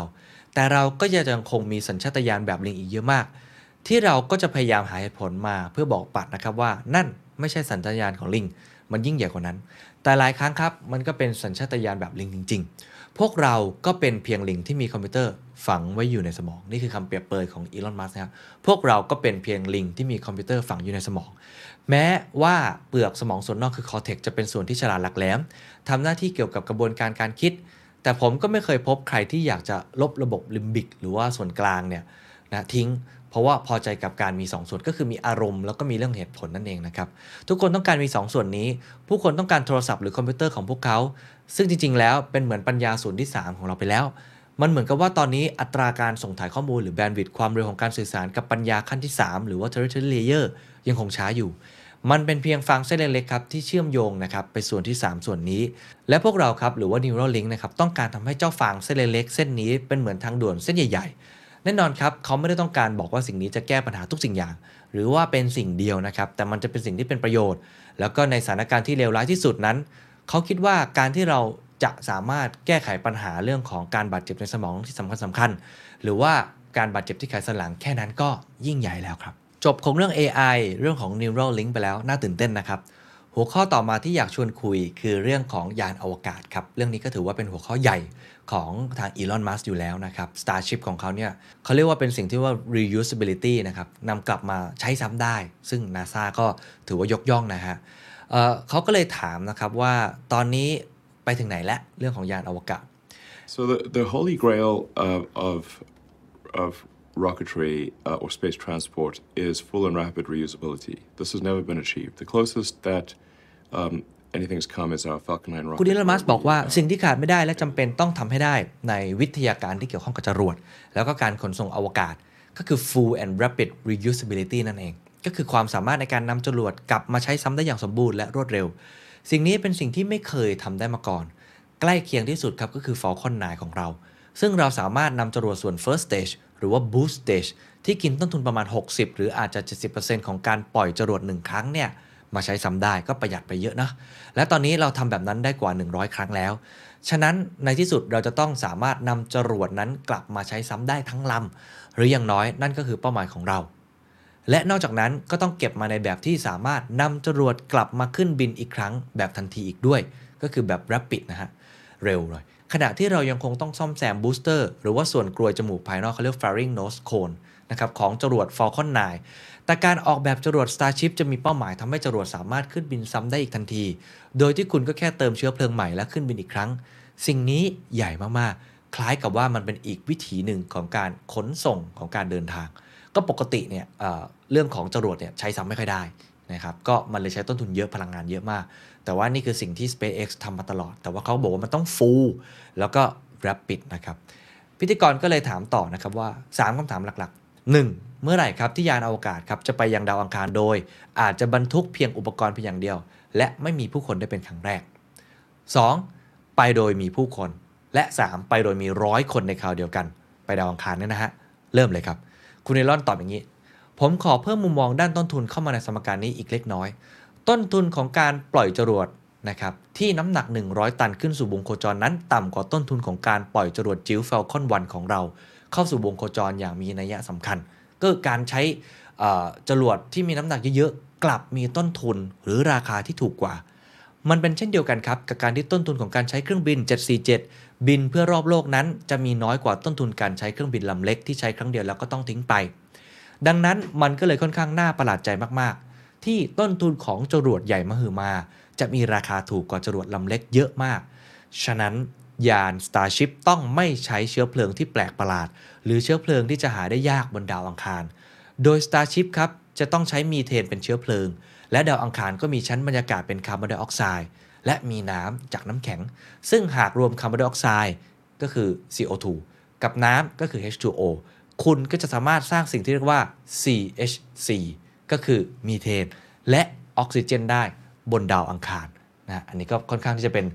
เคมีนิดนึงนะครับเขาก็เลยสันนิษฐานนะครับว่าเขาบอกว่าถ้าอย่างนั้นหนึ่งในภารกิจแรกๆของดาวอังคารของเขาเนี่ยน่าจะเป็นการสร้างโรงงานผลิตเชื้อเพลิง ที่ กลายเป็นขากลับใช่ไหมพอบินไปแล้วแล้วกลายเป็นขากลับได้ของยานอวกาศใช่ไหมคุณอีลอนบอกใช่เลย มันน่าจะเป็นโรงงานผลิตออกซิเจนเสียมากกว่า เพราะ Starship ใช้ออกซิเจน 78%รวมกับเชื้อเพลิงอีก 22%แต่เชื้อเพลิงนั้นเป็นเชื้อเพลิงง่ายๆ ที่ผลิตได้บนดาวอังคารเอง และในหลาย ๆ ส่วนบนระบบสุริยะ ดังนั้นว่ากันแบบเรียบง่าย ยานอวกาศใช้ระบบ propulsive landing ทั้งหมด คือไม่มีร่มชูชีพของจรวด ไม่มีชิ้นส่วนใดต้องถูกทิ้ง โดยมันจะมีเกราะป้องกันความร้อนหรือว่า heat shield นะครับที่จะสามารถเข้าสู่โลกหรือดาวอังคารได้ ซึ่งเราสามารถไปดาวอังศุกได้ด้วยซ้ำแต่คุณก็ไม่ค่อยอยากไปหรอกเพราะดาวศุกมันคือนรกนะครับแทบจะเป็นนรกเลย แต่คุณสามารถเป็นวิถีที่สามารถนำไปใช้กับการเดินทางไปได้ทุกที่ครับของระบบสุริยะ เพราะถ้าถึงจุดที่คุณสามารถมีคลังเชื้อเพลิงบนดาวอังคารได้แล้ว คุณก็จะสามารถไปยังแถบดาวเคราะห์ ไปยังดวงจันทร์ของดาวพฤหัสและดาวเสาร์หรือไปที่ไหนก็ได้ในระบบสุริยะในที่สุดนะครับ ก็พยายามจะบอกว่าเหมือนมีปั๊มน้ำมันเนาะเหมือนมีจุดแวะพักนะครับที่อยู่บนดาวอังคารก็สามารถที่จะไปที่อื่นต่อได้ ก็เป็นการเอมองไปในอนาคตนะครับ คุณพิธีกรก็เลยกลับมาถามบอกว่า แต่ว่าโฟกัสหลักของคุณและ SpaceX ก็ยังอยู่ที่ดาวอังคาร นั่นคือภารกิจหลักครับที่มีความพยายามทุกสิ่งทุกอย่างที่จะทุ่มมาใช่ไหมหรือคุณจินตนาการถึงความเป็นไปได้อื่น ๆ ที่กว้างกว่านั้นในอีก10ปีข้างหน้า อาจเป็นการไปสำรวจพื้นที่อื่นในระบบสุริยะหรือเปล่า หรือนาซาอาจจะต้องการใช้จรวดของคุณเนี่ยสำหรับสำรวจที่อื่นในระบบสุริยะเขาบอกว่าใช่ครับนาซามีแผนที่จะใช้ Starship เพื่อกลับไปเหยียบดวงจันทร์อีกครั้ง อันนี้ผมก็ได้ยินข่าวเหมือนกันเนาะพาผู้คนกลับไปยังดวงจันทร์อีกครั้งเพราะว่านับตั้งแต่เราสามารถไปเหยียบดวงจันทร์ได้นะนี่หลายสิบปีแล้วนะครับที่ยังไม่ได้กลับไปอีกครั้งหนึ่งนับเป็นมนุษย์นะฮะดังนั้นพวกเรารู้สึกเป็นเกียรติเป็นอย่างยิ่งที่นาซาเลือกเราในภารกิจนี้ แต่ผมกำลังจะบอกว่ามันเป็นวิธีการที่สามารถนำไปใช้ได้แบบทั่วไป กับการเดินทางที่ไหนก็ได้ ที่ไกลออกไปในระบบสุริยะ มันไม่เหมาะกับการเดินทางข้ามไประบบดาวอื่น ๆ แต่มันจะเป็นวิธีพื้นฐานของการเดินทางในทุกๆ ระบบสุริยะ พิธีกรก็เลยถามต่อว่า แต่ก่อนที่จะทำอะไรแบบนั้นได้ ยานอวกาศต้องแสดงให้เห็นก่อนว่า มันสามารถเข้าไปโคจรรอบๆดาวโลกได้กำหนดการล่าสุดของคุณคือตอนไหนก็คืออะ พูดได้ว่าพูดถึงอนาคตกันไปไกลแล้ว พูดถึงโอ้โหความฝันมาดูความจริงหน่อย เอาแค่รอบวงโคจรโลกตอนนี้เป็นยังไงบ้างแล้วคุณนิรอดมัตบอกว่าเรื่องนี้เรามีความหวังและเป็นไปได้สูงมาก ที่เราจะได้เริ่มการปล่อยยานขึ้นสู่วงโคจรภายในไม่กี่เดือนข้างหน้า จริง ๆ แล้วเรากำลังจะประกอบเครื่องยนต์เข้ากับบูสเตอร์สำหรับการบินสู่วงโคจรเป็นครั้งแรก ในอีก 1 หรือ 2 สัปดาห์ข้างหน้าแล้ว และตัวศูนย์ปล่อยยานเองก็พร้อมเรียบร้อยแล้ว ดังนั้นถ้าสมมุติว่าเราได้รับอนุมัติ เรื่องของกฎระเบียบข้อบังคับต่างๆ แล้ว ผมคิดว่าเราน่าจะได้เริ่มปล่อยยานขึ้นสู่วงโคจรได้ ภายในไม่กี่เดือนนะครับคุณพิธีกรก็บอกว่า โอ้ ความเสี่ยงก็น่าจะเยอะเนาะ อันนี้ก็น่าสนใจนะครับ เพราะถ้าเราไปเทียบกับ Blue Origin ของ Jeff Bezos นะครับ หรือว่า Virgin Galactic นะครับ ของ Richard Branson เนี่ยก็มีความเสี่ยงเช่นเดียวกันเนาะ คุณเอลมาก็เลยตอบว่าแน่นอนครับ มุกตลกที่ผมชอบเล่นนะครับ ก็คือ excitement is guarantee success is not guarantee ก็คือการันตีความตื่นเต้นครับ แต่ไม่การันตีความสำเร็จนะถ้าความระทึกอะมีแน่นอนเลย พิธีกรก็เลยถามต่อนะครับว่าเอ้ยครั้งล่าสุดที่ผมเห็นกำหนดการของคุณ คุณได้เลื่อนวันที่คาดการว่าจะสามารถนำมนุษย์คนแรก ไปเหยียบดาวอังคารได้ ไปจนถึงปี 2029 เลยใช่ไหมคือเอาอีกสัก 9 ปีแล้วกัน เขาก็เลยบอกว่าใช่ พวกเราได้สร้างระบบการผลิตยานอวกาศเรียบร้อยแล้ว ฉะนั้นก็กำลังสร้างยานแล้วก็ booster อยู่นะครับ ตอนนี้เราคาดว่าในช่วงแรกจะสามารถสร้าง booster แล้วก็ยานหนึ่งลำได้ประมาณทุก ๆ 2 เดือน แล้วก็คาดว่าสิ้นปีนี้จะเพิ่มได้เป็นเดือนละลำ ดังนั้นเราจะมีจรวดลำใหญ่ยักษ์หลายลำ ถ้าพูดในแง่ของลำดับของขนาดแบบคร่าวๆ การจะสร้างเมืองที่สามารถหล่อเลี้ยงตัวเองได้บนดาวอังคาร คิดว่าต้องมียานประมาณ 1,000ลำ คุณครีเอเนสันนะครับก็เลยถามต่อนะครับว่า คุณคิดว่าจะสามารถมีเงินทุนจากคนที่จะยอมจ่ายเนี่ยราวๆประมาณ 2 0 0 0 0 0เหรียญนะฮะก็คิดเป็นเงินไทยก็ประมาณ 6 ล้านกว่าบาทเนี่ยไปดาวอังคารแบบนั้นไหม มันคือราคาปกติหรือเปล่า คุณอีลอนมัสก์ตอบนะครับว่าสิ่งที่เราต้องมีเพื่อสามารถบรรทุกคนแล้วก็สัมภาระเพื่อไปยังดาวอังคาร และสามารถสร้างเมือง ที่ก็สามารถที่จะอยู่ได้ด้วยตัวเองเนี่ยต้องมีกลุ่มคนจำนวนหนึ่งที่อยากจะไปก่อน เพราะผมคิดว่าจะมีเพียงคนเพียงไม่กี่เปอร์เซ็นต์หรอกครับ ที่อยากจะไปดาวอังคารแล้วก็สามารถจ่ายเงินได้เนาะแล้วก็อาจจะได้รับทุนมาในบางกรณีเนี่ยกลุ่มคนที่รวมกันนี้จำเป็นต้องมีประมาณ 1 ล้านคนนะฮะหล้านคนไปดาวอังคารนะดังนั้นราคาไหนที่จะเป็นสิ่งที่คนจำนวนหนึ่งนะครับที่สามารถที่จะจ่ายไหวหรือว่าหา sponsorship มาได้ ผมคิดว่ารัฐบาลหลาย ๆ ประเทศอาจจะยอมจ่ายเพื่อสิ่งเหล่านี้เช่นกัน และผู้คนก็สามารถที่จะกู้ยืมเงินได้ แต่ถ้าถึงจุดที่สมมุติว่าการเดินทางไปดาวอังคารนั้น ใช้เงินสักประมาณ แสนเหรียญแบบนั้นนะฮะก็คือถูกลงมาหน่อยเหลือประมาณ 3 ล้านเนี่ยผมคิดว่าเกือบทุกคนเนี่ยจะสามารถทำงานและเก็บเงิน เพื่อให้ได้มาซึ่ง 3 ล้านกว่าบาทนั้นได้ แล้วก็สามารถไปยังดาวอังคารได้ หากพวกเขาต้องการจะไป พวกเราอยากทำให้ทุกคนที่ต้องการไปเนี่ยสามารถทำได้สำคัญที่สุดก็ครับจะต้องเน้นย้ำนะครับว่าดาวอังคารโดยเฉพาะในช่วงแรก จะไม่มีความหรูหราใดๆเลย จะอันตรายเบียดเสียดแออัดยากลำบาก แล้วก็ต้องพยายามอย่างหนัก มันจะคล้ายๆ กับโฆษณาของชักเกียวตันนะชักเกียวตันนี่เป็นเหมือนกับ explorer เนาะนักบุกเบิกที่รับสมัครคนไปทวีปแอนตาร์กติก แล้วมันอันตรายมากๆ อันนี้หลายคนใช้ในแง่ของความเป็นผู้นำนะ อันนี้footnote นิดนึง ซึ่งผมคิดว่ามันไม่จริงครับแต่มันฟังดูจริงมากๆ แล้วก็เท่มากๆ ฉะนั้นเรื่องของการโฆษณาไปยังดาวอังคารเนี่ยเขาคงจะประมาณอย่างนี้ฮะ อันตราย แออัดลำบาก งานหนัก แล้วก็อาจจะไม่ได้กลับมา อันนี้แหละครับ คืออาจจะเป็น sales pitch ของเขานะฮะ เรียกได้ว่าเป็นวิธีการในการสโลแกนในการขายงานของเขานะฮะ ซึ่งผมคิดว่าก็เป็นการพูดคุยที่เหมือนกับมัน advance มากเลย คือแค่เราจะบินไปยานอวกาศเนี่ย มันก็มันดูล้ำแล้วนะฮะ อันนี้พูดถึงขั้นว่าจะโฆษณายังไงบนดาวอังคาร แล้วก็ต้องการคนเท่าไหร่ไปทำอะไร ก็ต้องยอมรับว่าในหัวของคุณอีลอน มัสเนี่ยมันมันไปไกลจริง ๆ นะครับ เขาก็เลยถามต่อครับ ดังนั้นความถี่ในการปล่อยยานที่คุณว่าใน 20 ปีข้างหน้า จะสามารถนำหนึ่งล้านคนไปบนดาวอังคารได้ ฉะนั้นดาวอังคารเป็นของใครครับ ดาวอังคารจะเป็นของใคร นี่เราถามคำถามเรื่องนี้แล้วนะฮะ จะเป็นของ NASA หรือจะเป็นของ SpaceX ตอบอย่างนี้ครับ มันจะเป็นเมืองของชาวดาวอังคารครับ The people of Mars City และเหตุผลสำหรับสิ่งนี้ก็คือ ผมกำลังคิดถึงเหตุผลที่เราทำ นั่นเป็นเพราะผมคิดว่าสิ่งนี้สำคัญสำหรับการยืดอายุไขที่เป็นไปได้ของมนุษยชาติ หรือว่าสำนึกของมนุษย์ออกไปให้ได้ยาวนานที่สุดอารยธรรมมนุษย์อาจจะจบลงเพราะเหตุปัจจัยภายนอกต่างๆ อาจจะเป็นอุกาบาตยักษ์ภูเขาไฟระเบิดครั้งใหญ่ สภาวะอากาศที่เปลี่ยนแปลงไปอย่างรุนแรง หรืออาจจะเป็นสงครามโลกครั้งที่ 3 ก็อาจจะเป็นหนึ่งในเหตุผลเหล่านี้ แต่อายุไขที่เป็นไปได้ของจิตสำนึกของอารยธรรมมนุษย์นะครับ หรือว่า civilizational consciousness ที่เรารู้จักกันนั้น เราควรมองมันเป็นสิ่งที่ละเอียดออกมากๆ มันเป็นเหมือนกับเปลวเทียนเล็กๆ ในความมืดมิดไพศาล และพวกเราอยู่ในอวกาศที่มืดมิดอันกว้างขวาง โดยมีเทียนแห่งความสำนึกเล็ก ๆ แท่งนี้ ซึ่งจริง ๆ แล้วเพิ่งจะเกิดขึ้นหลังจาก 4,500 ล้านปีนี้เอง ดังนั้นมันก็อาจจะสามารถที่จะมืดดับได้ แล้วก็คำถามสุดท้ายที่เกี่ยวกับดาวอังคารครับ มันอาจจะดูปรัชญานิดนึงนะฮะ พอพูดไปเรื่อยๆ ผมเข้าใจว่าเขาคงมันกันฮะเขาก็เลยบอกว่า เออแล้วถ้าเกิดมันไปอยู่บนนั้นจริง ๆ เนี่ย มันก็เป็นโอกาสครั้งสำคัญเนาะในการสร้าง civilization ใหม่ คือสร้างอารยธรรมใหม่ที่อาจจะไม่ผิดพลาด สร้างประชาธิปไตยแบบใหม่ ควรมีใครสักคนไหมก้าวขึ้นมาเป็นผู้นำในการพูดคุย เพื่อหาข้อตกลงร่วมกันว่า การเป็นประชาชนของ Mars City เนี่ยควรจะเป็นอย่างไร มันปรัชญามากนะ แต่ก็คิดแล้วมันก็สนุกดีนะคุณอีลอนมัสตอบแบบนี้บอกว่าผมคิดว่าที่สุดแล้วมันจะขึ้นอยู่กับชาวดาวอังคารที่จะตัดสินใจนะครับว่าพวกเขาอยากจะจัดระเบียบสังคมมาอย่างไร ใช่ครับมันมีความเสี่ยงแน่นอน แล้วก็หวังว่าชาวดาวอังคารจะมีความเข้าใจมากขึ้น แล้วก็ไม่แข่งแย่งต่อสู้กันเองมากจนเกินไป โดยตัวผมก็มีคำแนะนำนิดหน่อย ที่เหล่าชาวดาวอังคารอาจจะเลือกที่จะฟังหรือไม่ฟังก็ได้ นั่นก็คือ ผมสนับสนุนให้มีประชาธิปไตยทางตรงมากขึ้น ไม่ใช่ประชาธิปไตยแบบตัวแทนที่เราใช้กันอยู่ และมีกฎหมายที่สั้นพอที่ผู้คนจะสามารถเข้าใจได้ โดยทำให้มันเป็นที่ที่มีการบัญญัติกฎหมายใหม่ ยากกว่าการยกเลิกกฎหมายเก่า ก็เป็นเรื่องของเชิงปรัชญาเล็กน้อยนะครับในเรื่องของการสร้างอาณานิคมใหม่หรือว่าสร้างเมืองใหม่บนดาวอังคาร อันนี้คือหัวข้อเกี่ยวกับดาวอังคารนะครับเขายังคุยกันต่อนะครับว่ายานอวกาศเนี่ยทำอะไรอีกบ้างนะครับ ก็มีเทคโนโลยีอีกหลากหลายรูปแบบ แต่ว่าผมขออนุญาตไม่ลงรายละเอียดนะครับเขาบอกว่าเออมันอาจจะทำเรื่องของเรือดำน้ำนะอาจจะทำอะไรต่างๆได้อีกมากมายนะครับ ก็เลยขอข้ามไป แล้วก็ยังพูดเรื่องว่าเออ การซินเนจีกันระหว่าง Tesla SpaceX แล้วก็ The Boring Company แล้วก็ Neuralink เนี่ย ตอนนี้มันเป็นยังไงบ้างนะครับ ซึ่งคิดว่าอาจจะลงรายละเอียดไปเยอะเกินไป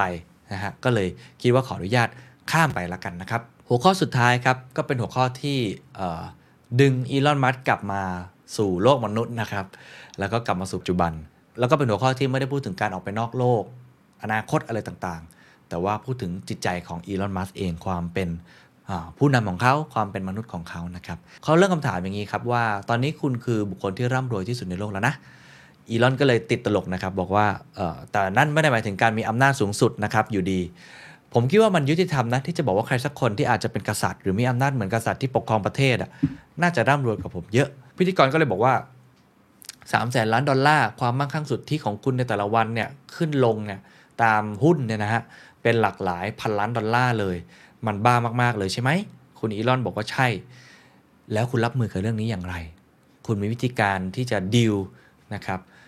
กับเรื่องนี้ยังไง เพราะน่าจะมีไม่กี่คนนะครับที่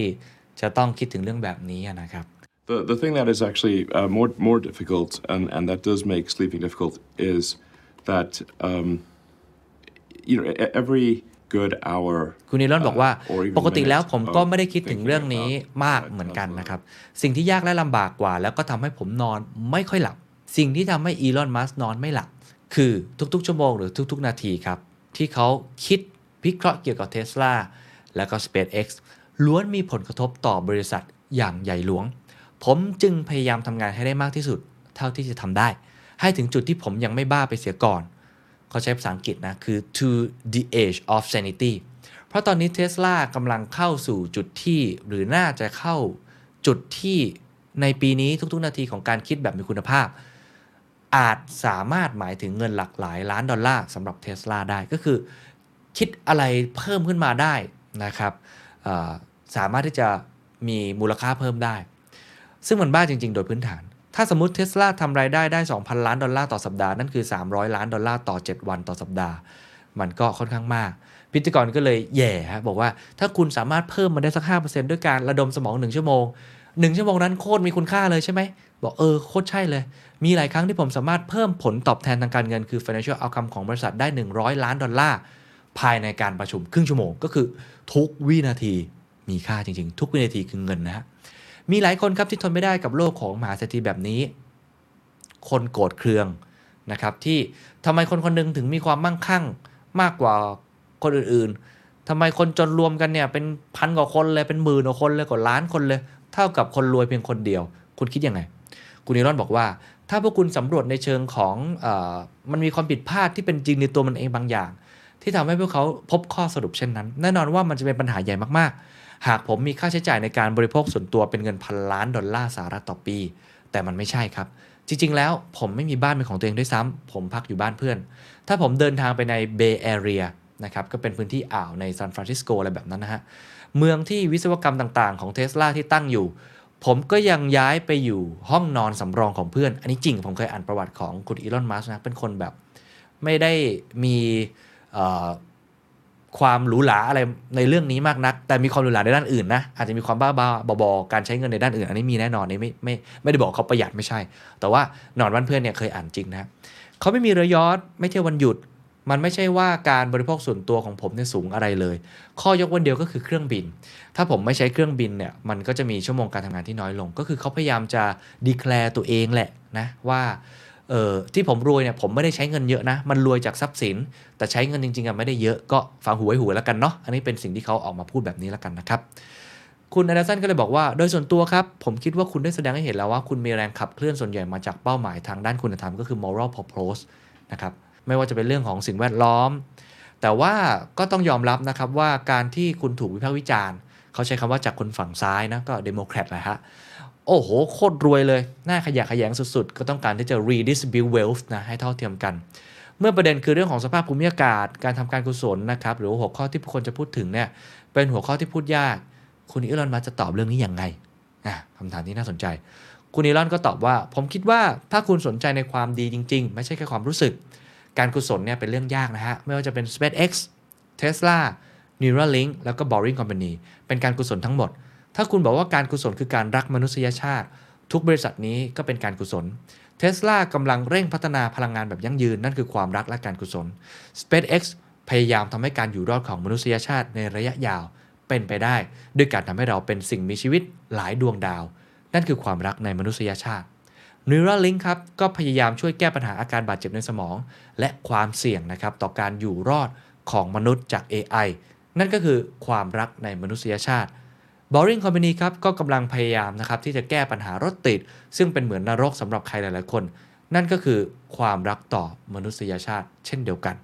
ก็เป็นคำตอบที่เขาพยายามจะบอกนะ ว่าสิ่งที่เขาทำเนี่ยเขาพูดถึงความ Impact ของโลก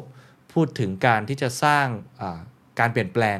มนุษยชาตินะครับไม่ได้ทำแค่ตัวเงินหรือว่ากำไรอย่างเดียว อันนี้ก็ หลากหลายความคิดนะครับ ใครฟังไว้เชื่อไม่เชื่อก็อีกเรื่องหนึ่งแต่ว่าเป็นคำตอบของเขานะครับเขาก็เลยถามต่อนะครับว่าคุณรู้สึกอารมณ์เสียแค่ไหนเวลาที่มีเสียงวิจารณ์บอกว่าโอ้ย ก็แค่มหาเศรษฐีแหละอีลอนมัสโถเอ้ยอะไรแบบนั้นนะอีลอนบอกว่าไม่มีผลอะไรเลย ตอนนี้เขาไม่ได้รู้สึกอะไรแบบนั้นเลยนะครับท้ายที่สุดครับคุณคริส แอนเดอร์สันชวนคุยต่อครับชวนคุยเรื่องลูกนะครับ เพราะว่าเขามีลูก 7 คนนะอีลอนบอกว่าเขาพยายามเป็นตัวอย่างที่ดีครับ เพราะตอนนี้อัตราการเกิด ของเด็กบนโลกเนี่ยต่ำมากๆประเทศไทยด้วยนะฮะ ถึงขั้นที่เรากำลังจะเผชิญกับการล่มสลายของอารยธรรมหากอัตราการเกิดเนี่ยไม่กลับมาอยู่ในระดับที่ยั่งยืนได้อีกครั้ง ก็เลยมีลูกสัก 7 คนซะเลยนะฮะนี่คือเขาบอกว่าพยายามจะเป็นตัวอย่างนะครับ แล้วก็บอกว่าการล่มสลายของประชากร คือหนึ่งในภัยอันตรายต่ออนาคตอารยธรรมมนุษย์ที่ยิ่งใหญ่ที่สุด แล้วก็สิ่งนี้กำลังเกิดขึ้นในปัจจุบัน เขาเคยให้ข่าวมาแล้วนะครับว่าสนับสนุนให้คนมีลูกเยอะๆนะครับ ช่วงท้ายครับคุณเนลสันได้ถามคำถามที่เรียบง่ายนะครับ เพราะว่าคุยกันไปเยอะแหละตั้งแต่เรื่องพลังงานเรื่องรถยนต์ เรื่องหุ่นยนต์ เรื่องอประสาทนิวรลิงหรือว่าเรื่องดาวอังคารนะครับเขาถามง่ายๆ อะไรคือสิ่งที่ขับเคลื่อนให้คุณทำสิ่งที่คุณทำอยู่ในทุกๆวัน อะไรคือ passion อะไรคือแรง drive สำคัญของเขา I really want to make sure that there is a good future for humanity um, and that we're on a path to understanding the nature of the universe. อีลอนตอบว่าผมอยากจะมั่นใจจริง ๆ ครับว่าเราจะมีอนาคตที่สดใสสำหรับมนุษยชาติรออยู่ และพวกเรากำลังอยู่บนหนทางในการดำเนินไป เพื่อเข้าใจธรรมชาติของจักรวาล ความหมายของชีวิตทำไมเราอยู่ที่นี่ พวกเราอยู่ที่จุดนี้ได้อย่างไร และการที่จะเข้าใจจักรวาล เข้าใจธรรมชาติคำถามที่เป็นพื้นฐานสำคัญเหล่านี้ พวกเราครับจำเป็นอย่างยิ่ง ที่จะต้องขยายขอบเขตและความใหญ่ของสำนึกมนุษยชาติก็คือ consciousness นะครับ แน่นอนครับว่ามันต้องไม่ลดลงหรือหายไป มิฉะนั้นครับเราก็จะไม่มีวันเข้าใจมันเลย ผมอยากจะบอกนะครับว่า ผมขับเคลื่อนตัวเองด้วย curiosity อีลอนมัสขับเคลื่อนตัวเองด้วยความสงสัยใคร่รู้เนื้อสิ่งอื่นใด และเขาปรารถนาที่จะคิดถึงอนาคต และไม่รู้สึกเศร้า คุณเข้าใจใช่ไหม พิธีกรก็เลยถามว่า แล้วคุณเศร้าหรือเปล่าล่ะ กับอนาคต บางครั้งคุณอีลอนก็เศร้าครับ แต่โดยส่วนใหญ่ทุกวันนี้ผมค่อนข้างมองอนาคตในแง่ดี แน่นอนมันมีความเสี่ยงที่ใหญ่หลวงบางอย่างที่มนุษยชาติกำลังเผชิญ เขาคิดว่าเรื่องของการล่มสลายทางประชากร คือเรื่องใหญ่ก็คืออัตราการเกิดน้อย ที่เขาหวังว่าคนจะตระหนักถึงมากขึ้น และก็ชัดเจนนะครับว่าพวกเราต้องลงมือปฏิบัติเรื่องความยั่งยืนทางสภาพภูมิอากาศ ซึ่งก็กำลังดำเนินไปอยู่เช่นเดียวกัน เราต้องรักษาอนาคตของสำนึกเขาพูดคำนี้บ่อยนะครับ consciousness แปลเป็นไทยก็เหมือนเอเป็นสามัญสำนึกเนาะของมนุษย์ด้วยกัน ว่าเรานั้นเป็นสิ่งมีชีวิตหลายดวงดาวให้ได้ ไม่ใช่สิ่งมีชีวิตบนดาวโลกอย่างเดียว เราต้องแก้ปัญหาหลายๆอย่าง มันคือแก่นสำคัญอย่างยิ่ง ที่เราจะต้องลงมือปฏิบัติทำอะไรก็ตาม ที่เราคิดออก เพื่อแก้ปัญหาที่เป็นความเสี่ยงต่อการอยู่รอดของมนุษย์ และจะส่งผลกระทบต่ออนาคตของจิตสำนึกมนุษย์ ผมย้ำอีกครั้ง เราจำเป็นอย่างยิ่งครับ ที่จะต้องลงมือปฏิบัติอะไรก็ตามที่เราคิดออกนะฮะเพื่อแก้ปัญหาการอยู่รอดของมนุษย์ หรือว่าผลกระทบที่จะเกิดขึ้นต่อ consciousness หรือว่าจิตสำนึกของมนุษย์คำถามสุดท้าย ถ้ามีคนอีกรุ่นหนึ่งที่กำลังเติบโต และดูเหมือนว่าเศร้ากับอนาคต สิ้นหวังกับอนาคต คุณอีลอน มัสอยากจะบอกอะไรกับพวกเขา Well, I think if you want the future to be good, you must make it so. take action to make it good. ผม And it คิด will ว่า be. ถ้าคุณอยากให้อนาคตดี คุณก็ต้องทำมันให้ดี ลงมือปฏิบัติทำมันให้ดี แล้วมันก็จะเป็นเช่นนั้น ก็หวังว่า พอดแคสต์ในตอนนี้ที่ผมรวบรวมบทสัมภาษณ์สำหรับผมเป็นบทสัมภาษณ์ที่ได้เรียนรู้หลากหลายมุมนะครับ คุณจะชอบหรือไม่ชอบคุณอีลอนมัสคุณจะเชื่อหรือไม่เชื่อกับอนาคตที่เขาพูด คุณอาจจะมองว่าเขาฉลาดอัจฉริยะ หรืออาจจะมองว่าเขาบ้า แล้วก็ค่อนข้างที่จะหลุดโลก ผมคิดว่าอย่างไรก็ดีครับ ประโยชน์สุดท้ายก็คงเป็นประโยชน์ที่ทำให้ทุกคนนั้นมีแรงบันดาลใจ แล้วก็สามารถที่จะนำไปใช้กับชีวิตของตัวเองได้นะครับ ถ้าคุณอยากให้อนาคตมันดี คุณก็ต้องทำมันให้ดี ลงมือปฏิบัติให้ดี และมันก็จะเป็นเช่นนั้น สวัสดีครับ